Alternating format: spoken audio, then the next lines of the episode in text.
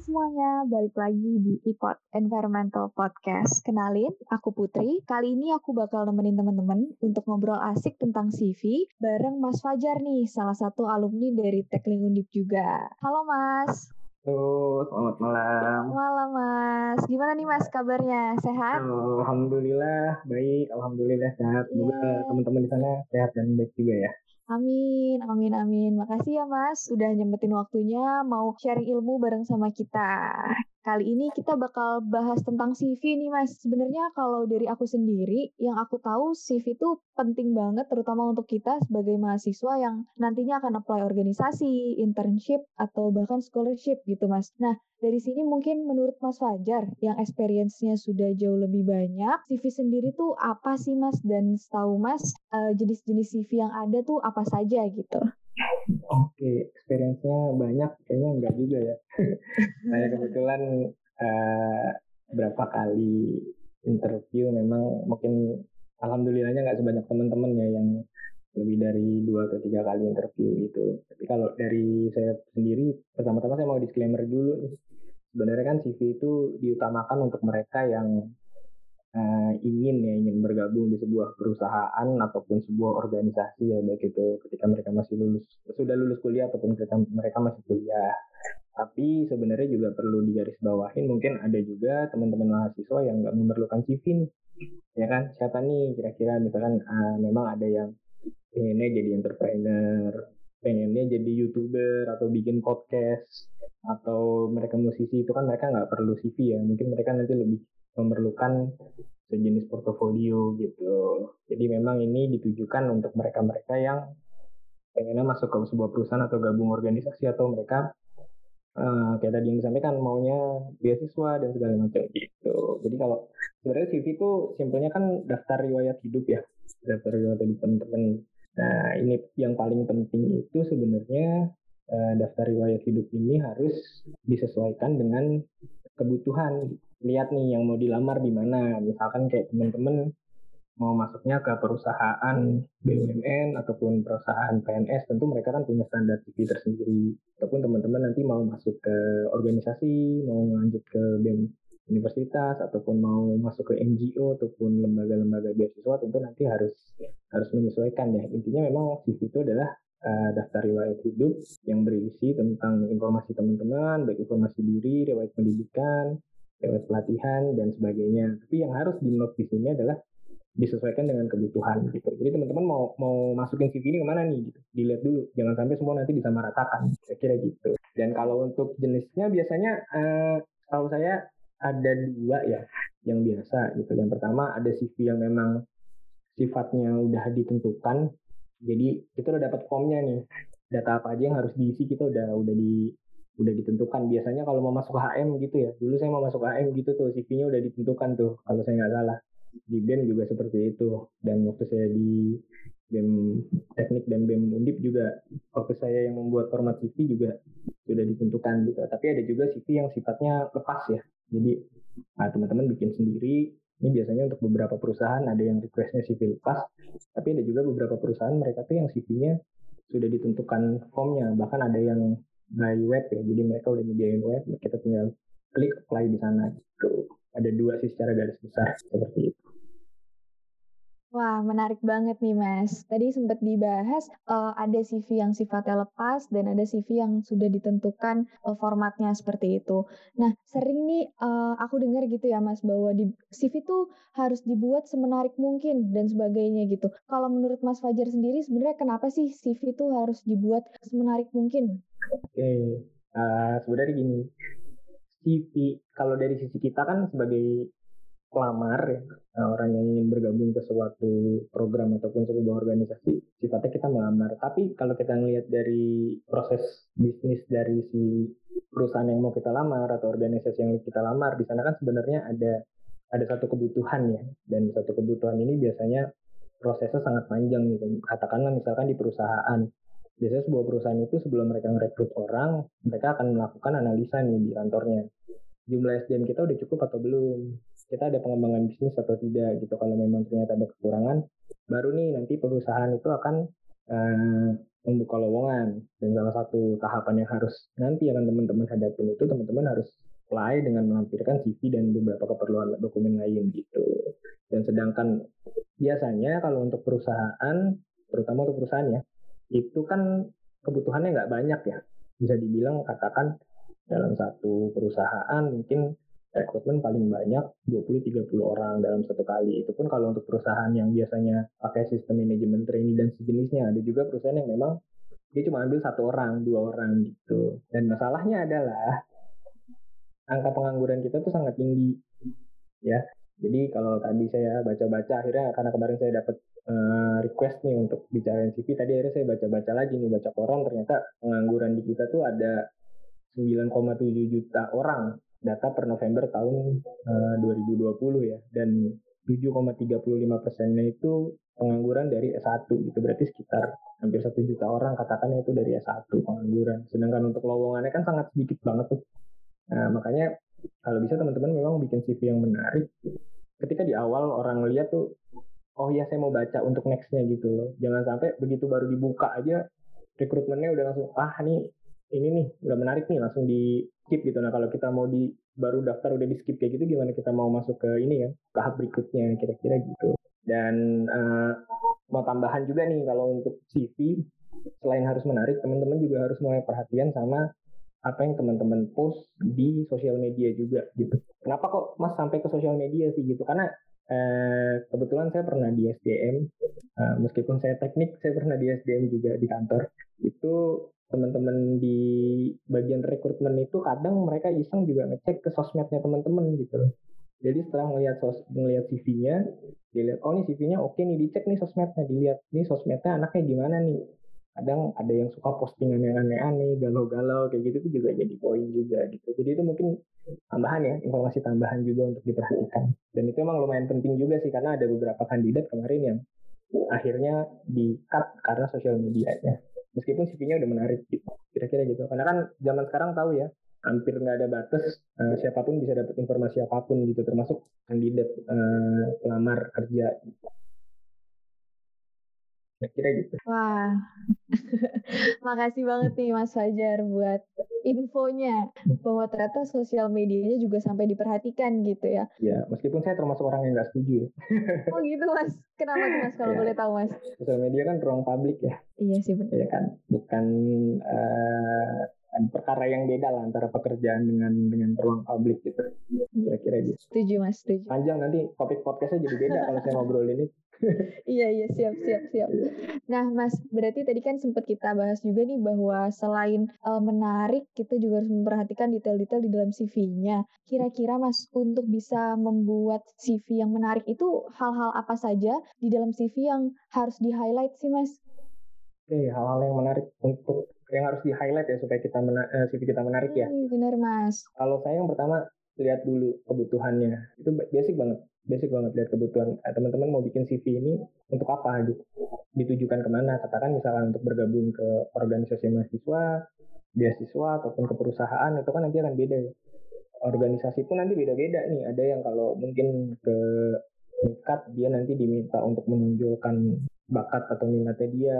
Lain nanti kalau masuk ke kebijakan publik mungkin dia akan diminta untuk pandangan yang sifatnya lebih politis gitu. Sama kayak ke perusahaan juga oleh perusahaan memang kalau teman-teman mau join katakan ke PNS atau misalkan ke BUMN mungkin ya lebih formal dibanding kalau teman-teman masuk nanti ke industri apa digital kreatif itu kan akan lebih berbeda. Jadi memang kalau saya yang pertama tentuin dulu nih eh, teman-teman CV ini ditujukan untuk apa gitu baru nanti teman-teman bisa masuk ke step berikutnya.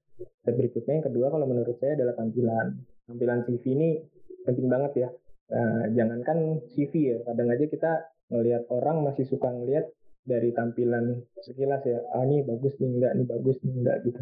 Dan CV ini penting banget, minimal dari desain dia harus eye catching, jadi satu kali ngeliat minimal orang, wah asik nih buat dibaca, warnanya oke okay, gitu. Tapi jangan sampai norak juga gitu. Tapi balik lagi kan, dilihat lagi kebutuhannya. Kalau misalkan ada desainnya menurut kita, menurut perusahaan A ini eye catching, tapi menurut perusahaan B ini terlalu norak gitu loh. Karena industri bisnisnya beda itu mungkin juga gitu loh. Terus salah satu tips dari saya mungkin kalau teman-teman yang hobi desain kan pasti tahu teori warna ya. Biasanya warna biru ini cocoknya sama warna apa ya kan? Ada yang berlawanan triangle itu bisa juga dimasukin.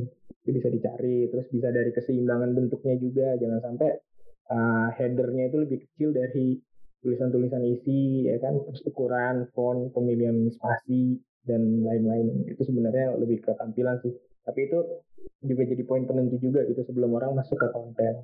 Baru yang ketiga nanti kita lihat kontennya. Misalkan kayak uh, data diri riwayat pendidikan ya. Mungkin riwayat pendidikan nggak usah ditulisin sampai TK ya.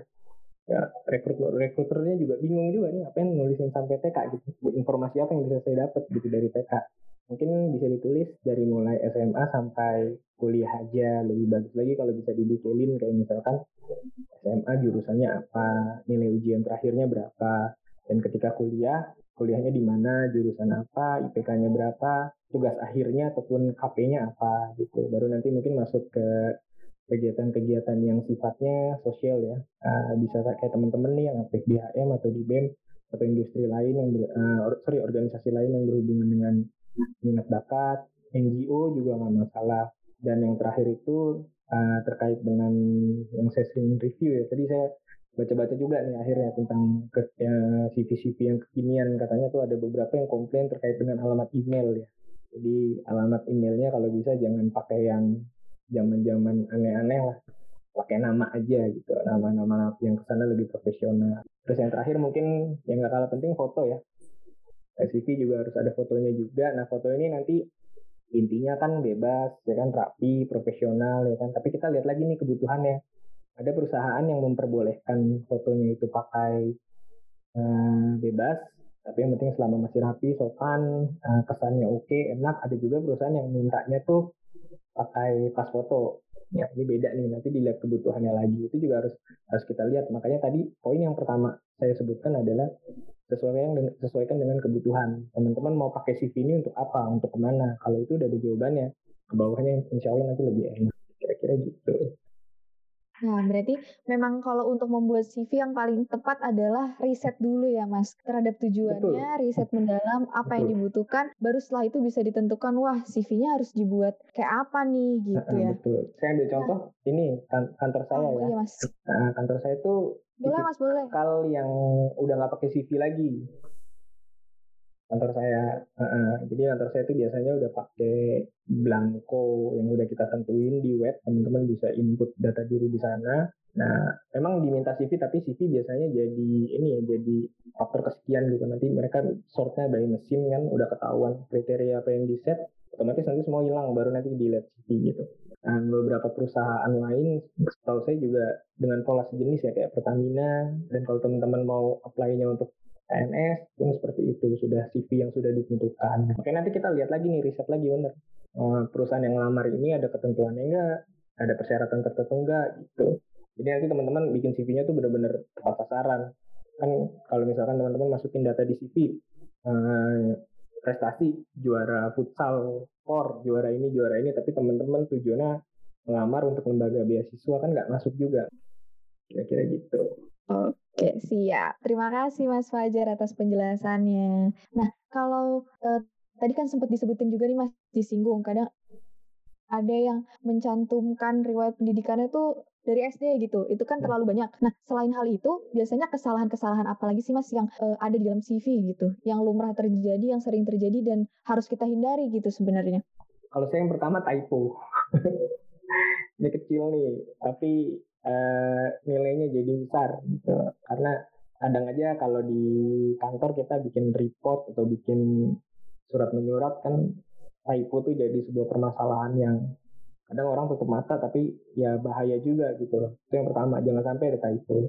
Terus yang kedua nanti balik lagi kayak yang poin pertama nomor pertanyaan sebelumnya ya riset gitu. Jangan sampai CV kita tuh nggak sesuai dengan kebutuhan si perusahaan.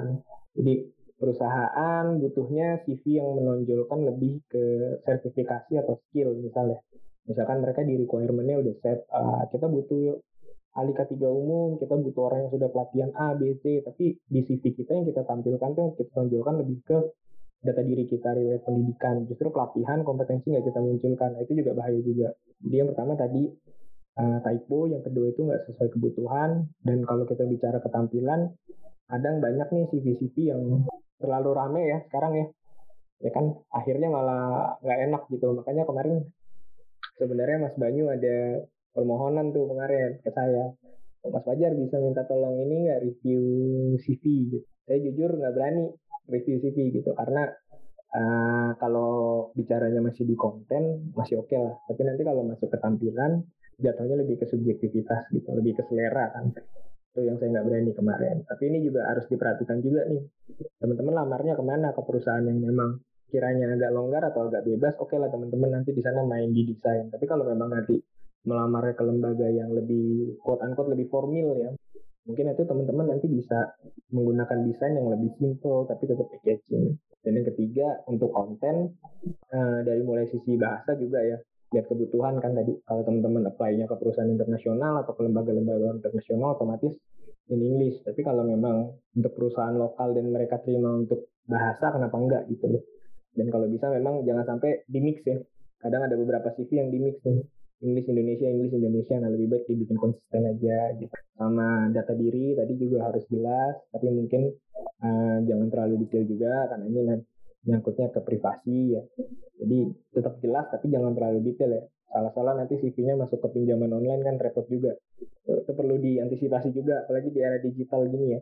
Terus tadi riwayat pendidikan sama terus uh, social activity ya. Karena kalau di kantor tuh sosial banget hidupnya. Di beberapa kalau di kantor saya ya dan di beberapa kantor sejenis sosial banget. Tapi kalau untuk beberapa pekerjaan yang mungkin nggak membutuhkan aspek sosial activity ya nggak masalah gitu. Terus tadi uh, foto juga diperhatikan image apa uh, orang kan pasti lihat fotonya dulu. Yang tapi fotonya udah nggak meyakinkan, CV-nya udah oke, okay, ternyata fotonya nggak meyakinkan, wah sama aja tuh, bisa langsung di reject kira-kira gitu. Sama yang terakhir, tadi saya lupa sebut ya ini cover letter ya. Kalau beberapa perusahaan yang membutuhkan ya kan, jadi kalau misalkan teman-teman diminta kirim CV yang sifatnya lepasan ke email tertentu kan suka ada tuh dibutuhkan lowongan kirimkan CV ke alamat email berikut ya kan. Nah, jangan sampai teman-teman nanti kirim CV-nya tuh ya CV-nya kok gitu, nggak ada nggak ada cover letternya. Teman-teman di situ harus ada cover letter menjelaskan latar belakang, keinginan bergabung, siapa teman-teman, resume singkat dijelaskan. Bersama ini kami lampirkan CV itu penting juga. Ya kira gitu. Karena banyak juga case orang lamar kerja ke satu perusahaan dengan sistem yang tadi, CV lepas, tapi dia nggak menampilkan cover letter. Jadi udah mereka cuma langsung kirim teks CV-nya aja udah selesai nggak ada halu-halunya gitu. Itu juga biasanya langsung di reject kira-kira seperti itu. Baik mas. Mas uh, aku sebenarnya agak penasaran nih mas. Uh, kira-kira tuh yang paling mudah uh, kita tuh cara risetnya untuk tahu kira-kira perusahaan ini harus uh, dibuat CV secara formal atau informal. Hal yang paling mudah yang bisa kita lakukan untuk menentukan itu tuh dilihat dari mana sih, Mas? Oke, pertanyaan bagus nih. Kalau saya pertama lihat di ketentuan rekrutmennya dulu. Jadi biasanya kalau di beberapa perusahaan yang membuka lowongan, biasanya kalau perusahaan-perusahaan yang bonafit ya, mereka akan langsung buka uh, yang mereka cantumkan bukan alamat email untuk dikirimkan CV tapi mereka akan langsung uh, pendaftaran dapat dilakukan melalui link ini. Nah, begitu teman-teman masuk ke link itu otomatis dia langsung menyediakan blanko sama form-form yang harus diisi. Nah, ini berarti masuknya biasanya dia lebih ke perusahaan-perusahaan yang formal ya.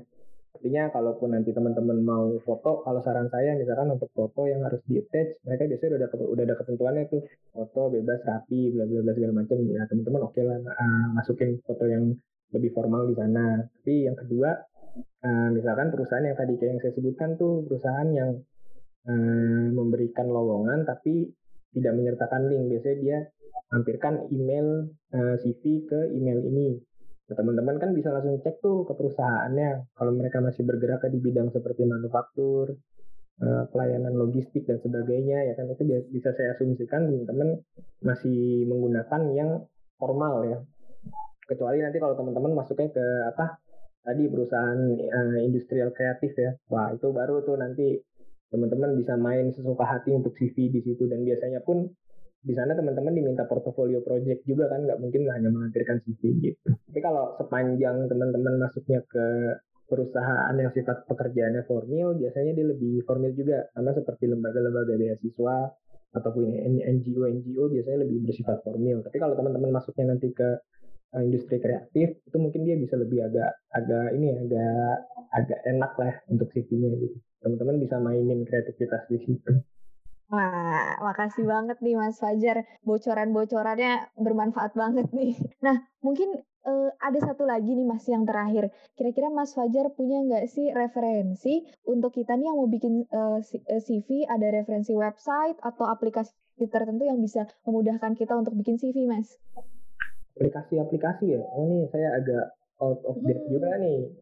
Kalau dulu zaman saya masih pakainya Word ya, paling sering ya jadi paling cuma pakai word sama main shape doang sama color sekarang ngotak-atik uh, font kalau zaman saya tuh cuma kemarin kebetulan adik saya juga baru baru selesai kuliah juga dan alhamdulillah kemarin baru keterima juga dia ternyata ada beberapa ini ya saya ngobrol-ngobrol katanya ada beberapa aplikasi CV Maker ya. Di apa di Play Store ataupun di App Store tuh bisa di download katanya ada beberapa aplikasi tapi saya pribadi nggak pernah coba ya. Dan kalau saya mungkin rekomen kalau ngelihat temen di kantor suka bikin bikin apa flyer dan bikin poster segala macam itu biasanya mereka pakai beberapa software dari Adobe ya. Adobe Illustrator ataupun Corel atau mungkin pakai Canva ya Canva juga bisa ya kalau nggak salah yang versi free-nya. Paling yang saya tahu itu sih kalau untuk uh, untuk beberapa aplikasi yang yang suka dipakai. Atau mungkin kalau nggak mau ribet ya udah sekalian pakai pihak ketiga ya. Kata, kata adik kata adik saya juga ada tuh ya beberapa jasa-jasa yang menyediakan untuk pembuatan CV gitu kira-kira gitu. Tapi balik lagi sih kalau mau pakai pihak ketiga kayak gitu mungkin mereka dari sisi desainnya oke okay, tapi untuk kontennya teman-teman juga harus kontrol banget. Jangan sampai loss gitu sambil nanti disesuaikan kira-kira ini CV-nya mau ditaruh ke mana nih kira-kira gitu Baik mas, setuju setuju banget sih mas. Kalau aku pribadi sih biasanya Canva mas. Canva ya, ya. iya. Betul. Kayak udah ada template. Udah ada template enak ya tinggal iya. tulis-tulis. gitu. Nah boleh banget nih berarti teman-teman yang mau coba bikin CV atau yang mau mulai belajar bikin CV bisa dimulai dari aplikasi-aplikasi tadi yang sudah disebutkan sama Mas Fajar. Nah Mas uh, sayangnya kita udah ada di penghujung podcast nih Mas. Mungkin kalau dari Mas Fajar mau ada sedikit closing statement, boleh nih Mas? Boleh ya. Closing statementnya jangan jadikan informasi saya sebagai informasi tunggal. Teman-teman bisa browse lagi ya, browse baca-baca di podcast-podcast lain mungkin ada, di YouTube juga mungkin ada, ada di artikel-artikel lain mungkin banyak ya terkait dengan CV ini karena tadi saya sempat baca-baca juga nih sebelum masuk ke sini saya sempat baca-baca ternyata memang udah lumayan banyak. Teman-teman bisa ambil referensi sebanyak-banyaknya. Bisa disesuaikan juga mungkin pencariannya nanti lebih spesifik nih. Misalkan teman-teman mau bikin CV untuk beasiswa CV untuk melamar pekerjaan ataupun CV untuk masuk ke organisasi. Kira-kira gitu. Intinya teman-teman harus tetap belajar dan cari referensi sih. Karena ini kalau boleh cerita di dunia kerja salah satu skill yang paling berguna menurut saya adalah um, kalau teman-teman bisa belajar dengan cepat itu aja kalau dari saya. Terima kasih. Mohon maaf ya kalau ada kesalahan. Terima kasih banyak Mas Fajar. Nah mungkin uh, buat teman-teman aku bisa simpulin sedikit juga nih. Kalau ternyata CV itu harus disesuaikan dengan kebutuhan kita buat dengan teliti menarik dan harus berdasarkan riset teman-teman. Jadi nggak bisa asal bikin supaya CV yang kita buat itu bisa tepat pada sasaran gitu. Dan sebenarnya kemampuan kita bikin CV juga bisa menjadi apa ya uh, membantu kita lah untuk menapaki nantinya jenjang karir yang mau kita tuju. Seperti itu teman-teman. Sekali lagi terima kasih buat Mas Fajar yang udah mau iya, sharing-sharing. Terima kasih. terima kasih ya Mas, udah mau bagi yeah. ilmu sama kita di iPod kali ini. Nah untuk teman-teman, stay tune terus untuk iPod episode-episode selanjutnya. Aku pamit undur diri. Wassalamualaikum warahmatullahi wabarakatuh. See you guys. Waalaikumsalam warahmatullahi wabarakatuh.